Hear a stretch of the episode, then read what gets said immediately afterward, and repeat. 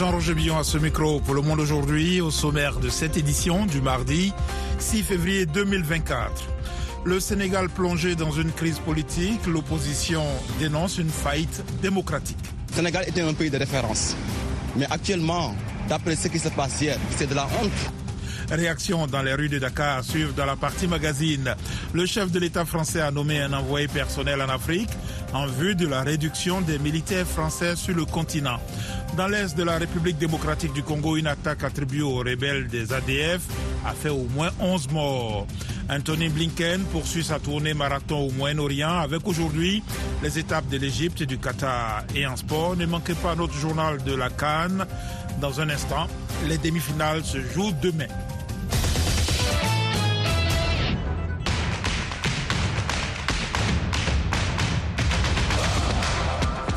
Et nous ouvrons cette édition avec le journal de la Cannes 2023. Les demi-finales vont se disputer demain mercredi. Direction Abidjan en Côte d'Ivoire pour retrouver notre envoyé spécial Yacouba Oudraogo. Bonsoir à tous. 24 au départ et ne sont plus que quatre équipes, toutes à deux matchs d'un éventuel sacre final dans cette Cannes. L'Afrique du Sud va défier le Nigeria en demi-finale, une rencontre que les Super Eagles pourraient disputer sans leur attaquant vedette, Victor Osimhen, incertain du fait d'une gêne à l'abdomen.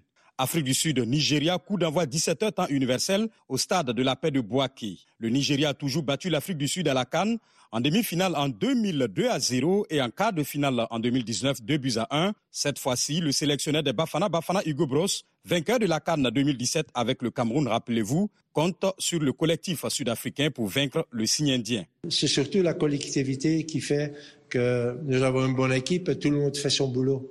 Ça, c'est parfois plus important d'avoir ça que d'avoir quelques grands joueurs dans, dans, ton équipe. Hugo Bros, sélectionneur des Bafana Bafana. Malgré la faveur des statistiques et de l'histoire, le sélectionneur des Super Eagles rejette l'idée d'être favori dans cette rencontre. Je ne sais pas si le Nigeria est le favori pour tout le monde ou non. Je ne sais pas si l'Afrique du Sud est favorite ou non. Mais je crois que nous pouvons gagner cette compétition. Croire est une chose, le faire en est une autre. Demain, sur le terrain, nous devrons répéter la même performance que lors du dernier match, défendre ensemble à 11. José Pesero, sélectionneur du Nigeria.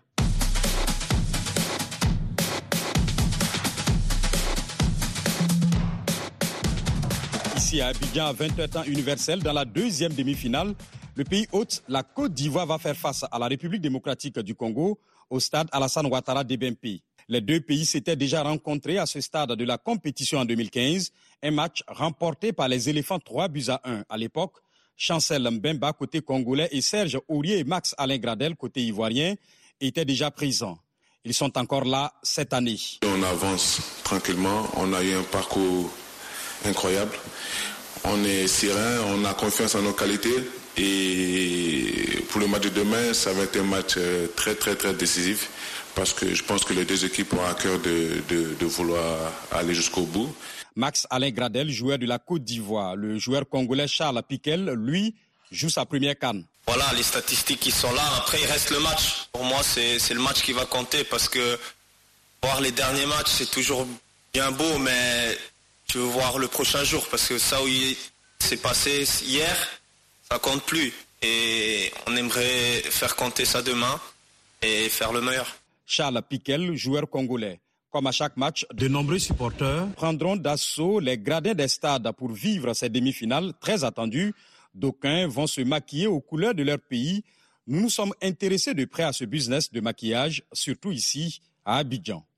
Espace Agora de Koumassi, un lieu de projection sur écran géant des matchs de la Cannes à Abidjan.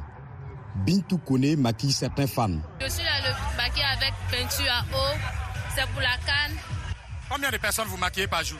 Bon, aujourd'hui, je peux ma maquiller 30 à 40 personnes. Ça dépend. Aujourd'hui, on est beaucoup, donc aujourd'hui, on ne maquille pas trop. Sinon, d'habitude, là, on peut maquiller 6 000, 7 000, souvent 10 000 même. Est-ce que ça coûte combien? Bon, moi, je fais pour moi à 100 francs, 100 francs. Il y a d'autres qui le font à 200, il y a d'autres qui le font à 500. Chacun a son prix ici. Je maquille. Marie-Christelle, elle aussi, est maquilleuse. C'est sa première journée dans cette activité. Lorsque son client s'en rend compte, suite à notre question, il s'interroge dans l'humour s'il était le cobaye du jour. C'est ma première fois, comme il y a la canne, donc on s'amuse à maquiller. Ah. Pour le choix des dessins sur le visage, c'est sur la demande du client ou suivant l'instinct de la maquilleuse. Toutes sortes de dessins, les points-points, on peut écrire Côte d'Ivoire, on peut écrire la canne, les dessins, éléphants, drapeaux, tout ça là. Ça dépend. Il y a souvent, il y a les clients qui choisissent les modèles, souvent toi-même tu choisis. Emmanuel vient de se faire maquiller. Pour lui, ces insignes sur son visage sont des signes de victoire. Pour d'autres, les raisons sont multiples. C'est dessin, dessin de victoire, mon vieux. C'est dessin de victoire. C'est ce que ça signifie pour moi. C'est ce qu'on a fait ça. Quand on fait ça, là, on gagne. Ça m'apporte la joie de supporter mon, mon, pays et d'aller bien me, me chauffer. Quoi.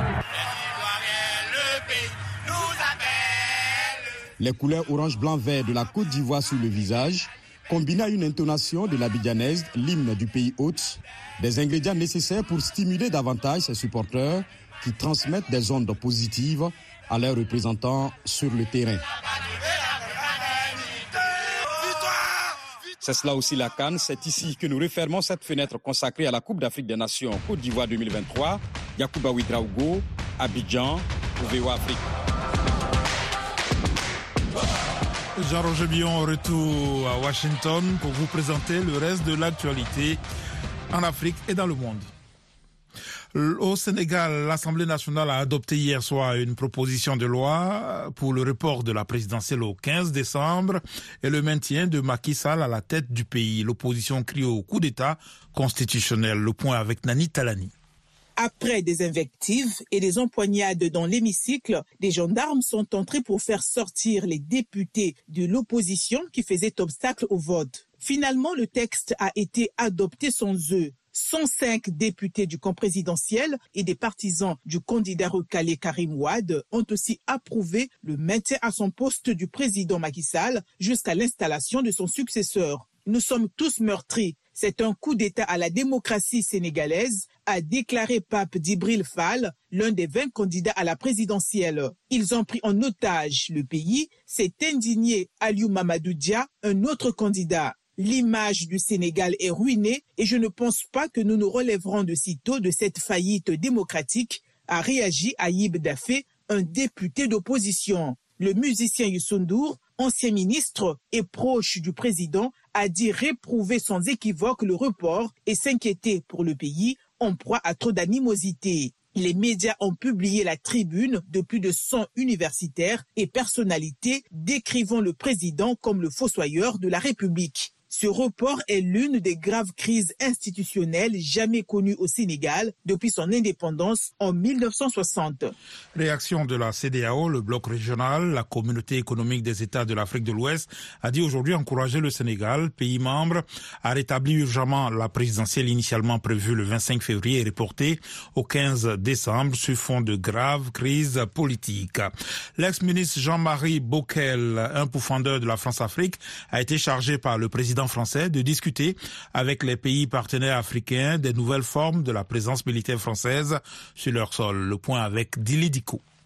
L'ancien secrétaire d'État à la coopération du président Nicolas Sarkozy a été nommé envoyé personnel d'Emmanuel Macron en Afrique. Il aura pour tâche d'expliquer aux quatre pays accueillant des bases françaises, Sénégal, Côte d'Ivoire, Gabon et Tchad, les raisons et les modalités de ces adaptations prochaines du dispositif diplomatico-militaire français, tout en étant à l'écoute de leurs besoins en matière de formation, de coopération et d'équipement, écrit Emmanuel Macron dans sa lettre. Jean-Marie Bockel devra remettre à l'Élysée ses recommandations en juillet. Après une série de coups d'État au Mali, au Burkina Faso, puis au Niger, les juntes qui ont pris le pouvoir ont poussé dehors l'armée française, marquant la fin d'une ère après une décennie d'intervention anti-djihadiste. Les déconvenus au Sahel ont accéléré la réorganisation de la France qui compte réduire ses effectifs militaires, sauf à Djibouti, au profit d'une présence plus discrète. Les contours de cette réorganisation ont été actés lors d'un conseil de défense en décembre 2023. Au Kenya, le pasteur Paul Ntenge Mackenzie, déjà poursuivi pour terrorisme, torture et cruauté sur enfants ainsi qu'homicide involontaire, sera également jugé pour l'assassinat de 191 enfants liés aux adeptes de sa secte évangélique, a annoncé aujourd'hui un tribunal kenyan. Un total de 429 corps ont été retrouvés dans la forêt de Chakaola, où il prêchait de jeûner jusqu'à la mort pour rencontrer Jésus avant la fin du monde qu'il annonçait pour août 2023. Dans le nord-est de la République démocratique du Congo, au moins 14 civils ont été tués hier dans une attaque attribuée aux rebelles ADF dans plusieurs villages du territoire de Mambasa, dans la province de l'Ituri. Eddie Sango. L'administrateur du territoire de Mambasa, le colonel John Matadi, indique que les corps des 14 villageois ont été retrouvés hier dans leur champ. Selon lui, les rebelles ADF ont perpétré ces carnages lundi dans leur fuite face à l'offensive conjointe des armées ougandaises et congolaises dans des villages de la chefferie des Babila Bambombi. La société civile confirme qu'il s'agit de cultivateurs et que certains ont été enlevés par les ADF. Ces tueries se poursuivent même si l'Est de la RDC est sous l'état d'urgence depuis trois ans et que l'armée ougandaise et congolaise y mène des opérations conjointes depuis fin 2021. En Somalie, des explosions sur un marché populaire à Mogadiscio ont tué au moins dix personnes et en ont blessé beaucoup d'autres. Des témoins ont fait état de plusieurs explosions qui ont détruit de nombreux magasins. L'hôpital Erdogan de Mogadiscio a fait savoir que plus de 20 blessés ont été admis dans l'établissement. En Tunisie, les familles de 40 jeunes migrants tunisiens disparus en tentant de traverser la Méditerranée vers l'Europe ont manifesté aujourd'hui dans la capitale pour demander des comptes aux autorités. En 2023, les Tunisiens ont représenté la deuxième nationalité de migrants illégaux arrivés en Italie, juste derrière les Guinéens, selon le ministère de l'Intérieur italien. VOA Afrique, à Washington, vous êtes à l'écoute du monde aujourd'hui. Ici, aux États-Unis, une cour d'appel fédérale a rejeté aujourd'hui la demande d'immunité pénale de Donald Trump, rouvrant la voie à son procès à Washington, où il est accusé d'avoir tenté d'inverser illégalement les résultats de l'élection de 2020. Nous avons mis en balance l'intérêt revendiqué par l'ex-président Trump à une immunité avec l'intérêt public vital de permettre à cette procédure de continuer, écrivent les trois juges de la cour d'appel dans leur décision, confirmant celle prononcée en première en décembre. Donald Trump va faire appel de la décision d'appel, a annoncé son porte-parole Stephen Chong. Le secrétaire d'État américain Anthony Blinken poursuit sa tournée au Moyen-Orient. Il a rencontré les dirigeants égyptiens dans le cadre de ses efforts pour obtenir un cessez-le-feu entre Israël et le Hamas en échange de la libération d'otages. Alexandrine Oulognon. Anthony Blinken a été reçu par le président égyptien Abdel Fattah al-Sisi. L'Égypte s'inquiète des intentions déclarées d'Israël d'étendre les combats à Rafah, dans le sud de la bande de Gaza. Les craintes se sont accrues pour plus d'un million de Palestiniens entassés dans la zone de Rafah. Le ministre israélien de la Défense, Yoav Galant, a prévenu lundi que l'armée israélienne va atteindre le dernier bastion du Hamas qui est Rafah à la frontière égyptienne. Les frappes et combats ont fait au moins 107 morts en 24 heures, selon le ministère de la Santé du Hamas. Lundi à Riyad, le secrétaire d'État américain s'est entretenu avec le prince héritier saoudien Mohamed Ben Salman de la coopération régionale pour parvenir à une fin durable de la guerre à Gaza, selon un porte-parole du département d'État. Après l'Égypte, Anthony Blinken s'est envolé pour le Qatar avant de poursuivre son voyage en Israël et en Cisjordanie occupée. Les rebelles outils du Yémen, soutenus par l'Iran, ont affirmé aujourd'hui avoir visé des navires américains et britanniques lors de deux attaques distinctes en mer Rouge, dont l'une a été confirmée par une société de sécurité maritime.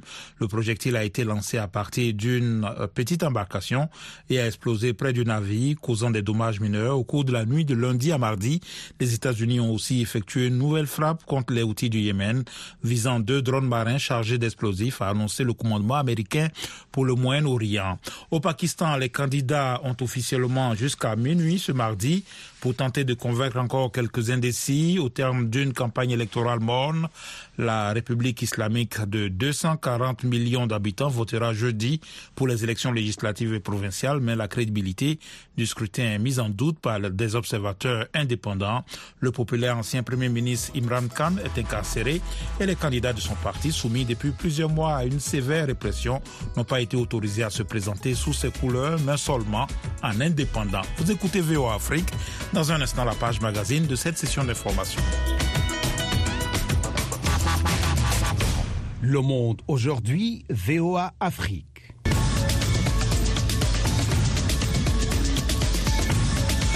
Vous êtes à l'écoute du monde aujourd'hui sur VOA Afrique. Jean-Roger Billon de retour avec vous pour les dossiers du jour.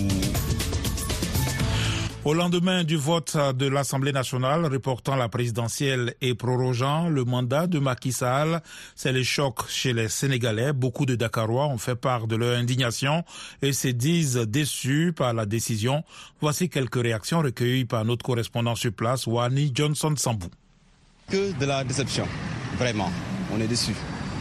Euh, vu ce qui se passe hier à l'Assemblée générale, à l'Assemblée nationale, c'est inadmissible et inexplicable en tant que jeune, là, nous sommes à l'extrême. Parce qu'on n'a jamais eu euh, une telle situation pareille depuis 1960, plus qu'un coup d'État constitutionnel en fait. Parce que là, on ne peut pas, comprendre. On a déjà euh, bouclé les parrainages avec tous les efforts fournis par les candidats pour être euh, parmi les, candidats retenus. Et jusqu'à un certain moment, le président décide de reporter les élections. Alors, et tous les efforts qu'on a faits, tous les efforts qu'on a fait, là, là, là, là, ça ne devait pas passer. Ça ne devait pas passer. Et ce n'est pas un vrai, c'est pas un bon exemple ici au Sénégal. Sénégal était un pays de référence. Mais actuellement, d'après ce qui se passe hier, c'est de la honte. La décision nous a surpris parce que c'est lui qui est venu nous dire qu'il ne se présentera pas à un troisième mandat. C'est à cause de ça que notre surprise est grande. Ça nous fait énormément mal parce que Macky Sall a déçu tout le monde. C'est nous qui l'avons porté à la tête du pays. Et lorsque celui qui t'a choisi dit qu'il a assez de toi, c'est parce qu'il ne voit pas de quoi te demander de poursuivre. Nous sommes fatigués parce que tout le chômage qu'on vit est l'œuvre de Macky Sall. Au moment où je vous parle, je suis chômeuse et c'est à cause de Macky Sall. Nous en avons vraiment assez. Déception Déception, honte, désespoir, cœur brisé, voilà ce que je ressens. Mais on l'a laissé faire parce que cela ressemble à un coup de force. Lorsqu'on t'élit à la tête d'un pays et que cela soit passé par mort d'homme et que tout soit fait pour maintenir debout la démocratie, mais lorsque ton mandat expire, il faut être gentleman et rendre le pouvoir. Que les électeurs choisissent celui qu'ils veulent, qu'ils le dirigent. Mais ce qui s'est passé hier au Sénégal, J'aurai bientôt 50 ans. C'est quelque chose que je n'ai jamais vu. Et je pense qu'on ne peut vivre pire. FM 102, c'est VOA Afrique à Dakar au Sénégal, 24 heures sur 24. En RDC, le président Félix Antoine Tshisekedi a réuni hier 5 février le Conseil supérieur de la défense pour évoquer des questions sécuritaires dans le pays, notamment au nord Kivu où les rebelles du M23 gagnent du terrain. Le Conseil supérieur de la défense a appelé la population à l'apaisement, rassurant que tout est mis en œuvre pour que la ville de Goma ne tombe pas aux mains des rebelles. La population semble toutefois être déçue des résultats de ce Conseil de défense. Davantage avec notre correspondant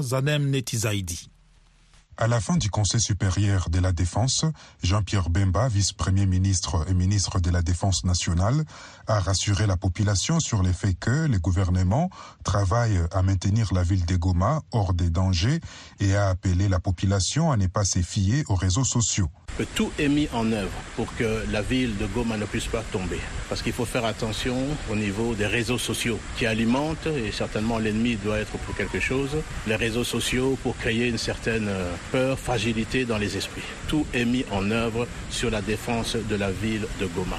Les paroles de Jean-Pierre Bemba sont accueillies avec scepticisme Théoneste Bahati, déplacé d'Eger. Ce discours est devenu comme une chanson. Nous l'avons vécu à Bunagana, nous l'avons vécu dans les Rutshuru et Massissi, où on nous disait que tel village n'allait pas tomber. Ça n'a pas raison d'être. C'est que nous voulons des actions concrètes sur le terrain. Josué Walai, un analyste politique, estime pour sa part que la protection des Goma seule ne suffit pas car la ville dépend des villages environnants pour son approvisionnement alimentaire. Goma n'est pas euh, tellement crucial ou soit important que les territoires occupés par le M23. Il est très important que notre gouvernement puisse comprendre que Goma est sans ces villages est invivable parce que il n'y a que euh, ces villages, ces territoires qui servent Goma de la nourriture. Cette déclaration est une déception pour Hubert Massomeko, expert en questions sociopolitiques. Et c'est très décevant que cela vienne d'une structure hautement placée comme le Conseil supérieur de la défense, qui a dans ses prérogatives la responsabilité d'installer, de rétablir la paix et de protéger les frontières de la RDC. Si Bunagana est aussi entre les frontières de la République démocratique du Congo, et donc la chute de Bunagana, elle doit être prise au sérieux autant que la chute de la ville de Goma, parce que nous sommes en République démocratique du Congo et partout, l'autorité de l'État doit y être établie. La sortie médiatique du ministre de la Défense s'inscrit dans un contexte de turbulences croissantes. Après Rutshuru et Massissi, les rebelles du M23 avancent dans les sites Kivu. Zanem Netizaidi, à Goma, pour VOA Afrique. Restez branchés sur VOA Afrique, à Goma, sur 96.2 FM. Au Bénin, une vingtaine d'artistes plasticiens apportent leur contribution pour la préservation de l'environnement. C'est à travers une exposition qui se déroule depuis le 6 janvier dans la forêt classée de Paou, située à 30 minutes de Cotonou. Ginette Fleur Dandé, notre correspondante à Cotonou, a rencontré Dominique Zinkpe, l'artiste plasticien qui est à la base de cette exposition en pleine nature. Reportage. Une galerie à ciel ouvert qui plus est dans une forêt classée entre ni des voleurs et autres personnes peu recommandables. Cette forêt a été aménagée pour une exposition qui suscite la curiosité des visiteurs. Ils n'avaient jamais imaginé se promener un jour en toute sécurité dans cette forêt. Ce que je trouve intéressant dans une exposition comme une collective comme celle-ci, c'est de pouvoir comparer. C'est de pouvoir voir des choses très différentes. Et puis, comme toujours, il y a des choses qu'on apprécie, il y en a d'autres qu'on apprécie moins. Mais là, ça donne au public la possibilité de comparer, de se faire une idée. Dénommée naturelle, cette exposition collective de 10 artistes contemporains est très invitée à l'initiative de Dominique Zinkpe, un artiste plasticien béninois dont les œuvres sont connues au-delà des frontières béninoises. Mais pourquoi investir une forêt classée au lieu d'une galerie conventionnelle? Dominique Zinkpe explique. La plupart des artistes s'inspirent de la nature des fois pour travailler. Je ne connais pas les sculpteurs qui ne touche pas du bois pour réaliser ses œuvres. Et dans son sens, nous partageons la nature, la planète en commun. Il est temps aussi, quand on épuise les ressources naturelles, humaines, il est temps d'avoir conscience de le partager et de le, montrer également. C'est ce qui a amené une vingtaine d'artistes à se faire inviter dans la forêt classée de Paou pour essayer de, de faire une conjugaison en harmonie avec la nature et la créativité contemporaine du village. Entre les chants des oiseaux et le bruissement des feuilles, les visiteurs affluent vers la forêt classée. Les artistes sont satisfaits de cette première expérience qui, ils espèrent, ne sera pas la dernière. C'est une très belle initiative euh, puisque l'art béninois ne, ne, va pas loin. Bon, c'est vrai, il y a des gens qui voyagent vers l'Europe. C'est pas le fait de voyager qui est la chose. C'est les recherches qui, qui sont primordiales. Donc, euh, moi, j'aurais préféré que on instaure des trucs comme ça pour nous faire avancer ou bien pour nous faire entendre au-delà au de, de, chez nous. Quoi. Notre souci, euh, c'est pas de commencer et d'arrêter. Notre souci, c'est de porter haut l'étendard du tourisme, l'étendard de, de, de l'art au Bénin. Dominique Zimpe est conscient qu'une galerie à ciel ouvert peut être inhabituelle pour les Béninois qui apprennent encore les subtilités de l'art, mais il espère que cette exposition fera davantage rayonner la plastique au Bénin. C'est vrai, est celle habituellement dans les lieux conventionnels, mais la chance que nous avons au Bénin, c'est que là aussi avait scellé dans les cours royaux. Et ce n'est pas étonnant qu'au Bénin, là n'est pas euh, caché, là est partagé souvent avec la population. Et nous, dans notre ère contemporain, c'est important de sortir des cloisons pour partager là avec tout le monde, parce que c'est un pays, c'est un pays de culture. Alors pour nous, c'est important de partager la création. L'exposition naturelle FEMSE porte le 17 février et pourrait désormais faire partie du circuit touristique mis en place dans le cadre des Vaudondaises de Cotonou, Ginette Lea, dans l'Épouvéo Afrique.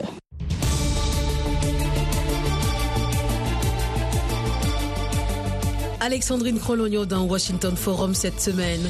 Le Parlement du Sénégal a entériné le projet de loi visant à repousser la présidentielle au 15 décembre 2024.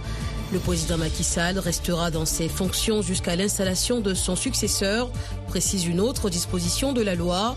Comment cette décision affecte-t-il la crédibilité et la légitimité du processus électoral?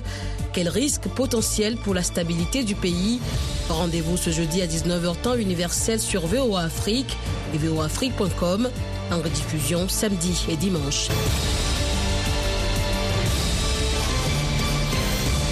Des millions de personnes dans le monde souffrent de troubles de la voix.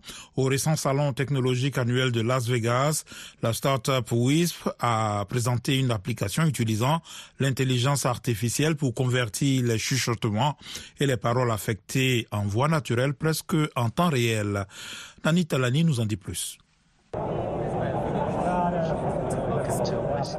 L'application lancée par la start-up néerlandaise WISP se sert de l'intelligence artificielle audio à audio pour convertir la parole presque en temps réel. Sa technologie s'appuie sur un vaste ensemble de données. C'est ce qu'explique Joris Castermans, fondateur et PDG de WISP. Il s'agit d'un ensemble de données parallèles de paroles et de chuchotements. De plus, les utilisateurs peuvent personnaliser leur voix WISP. Ainsi, en ajoutant environ deux minutes de leur propre voix, leur propre voix saine, la voix WISP devient vraiment la leur. Pour les personnes dont la parole est affectée, par exemple à raison d'un cancer de la gorge, nous pouvons récupérer leur voix à l'aide d'anciens enregistrements. Les utilisateurs ont également la possibilité de recréer leur voix distincte en fournissant des enregistrements de leur voix saine, actuelle ou passée, ajoutant ainsi une touche personnalisée à leur propre communication. Joris Castermans, fondateur et PDG de WISP.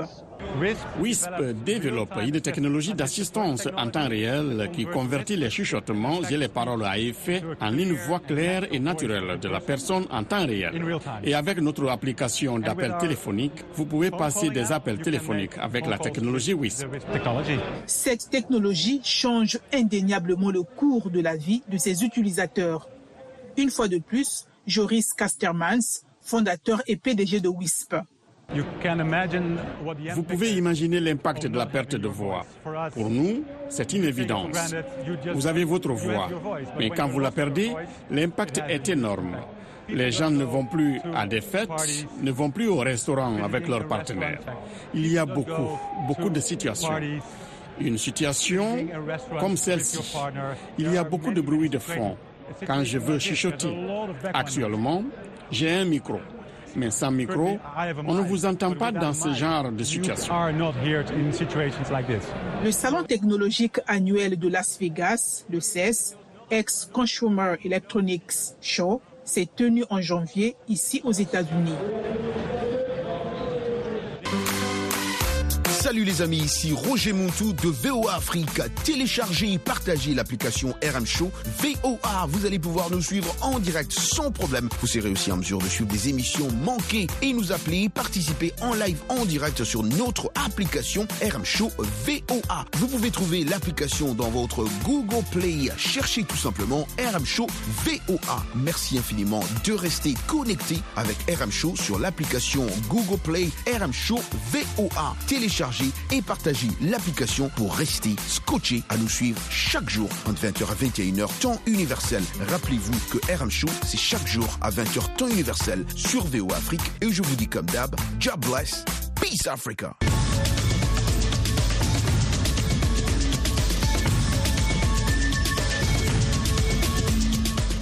Monde aujourd'hui, c'est la fin de cette édition. Merci de l'avoir suivi. Jean-Roger Billon à ce micro, à la mise en onde, Joselle Morissin. Un grand merci à la rédaction et à toute l'équipe de production. Rendez-vous sur notre site internet voafrique.com et nos pages Facebook, YouTube, la plateforme X et Instagram pour un suivi de l'actualité 24 heures sur 24. Je vous souhaite une excellente soirée à l'écoute de nos programmes.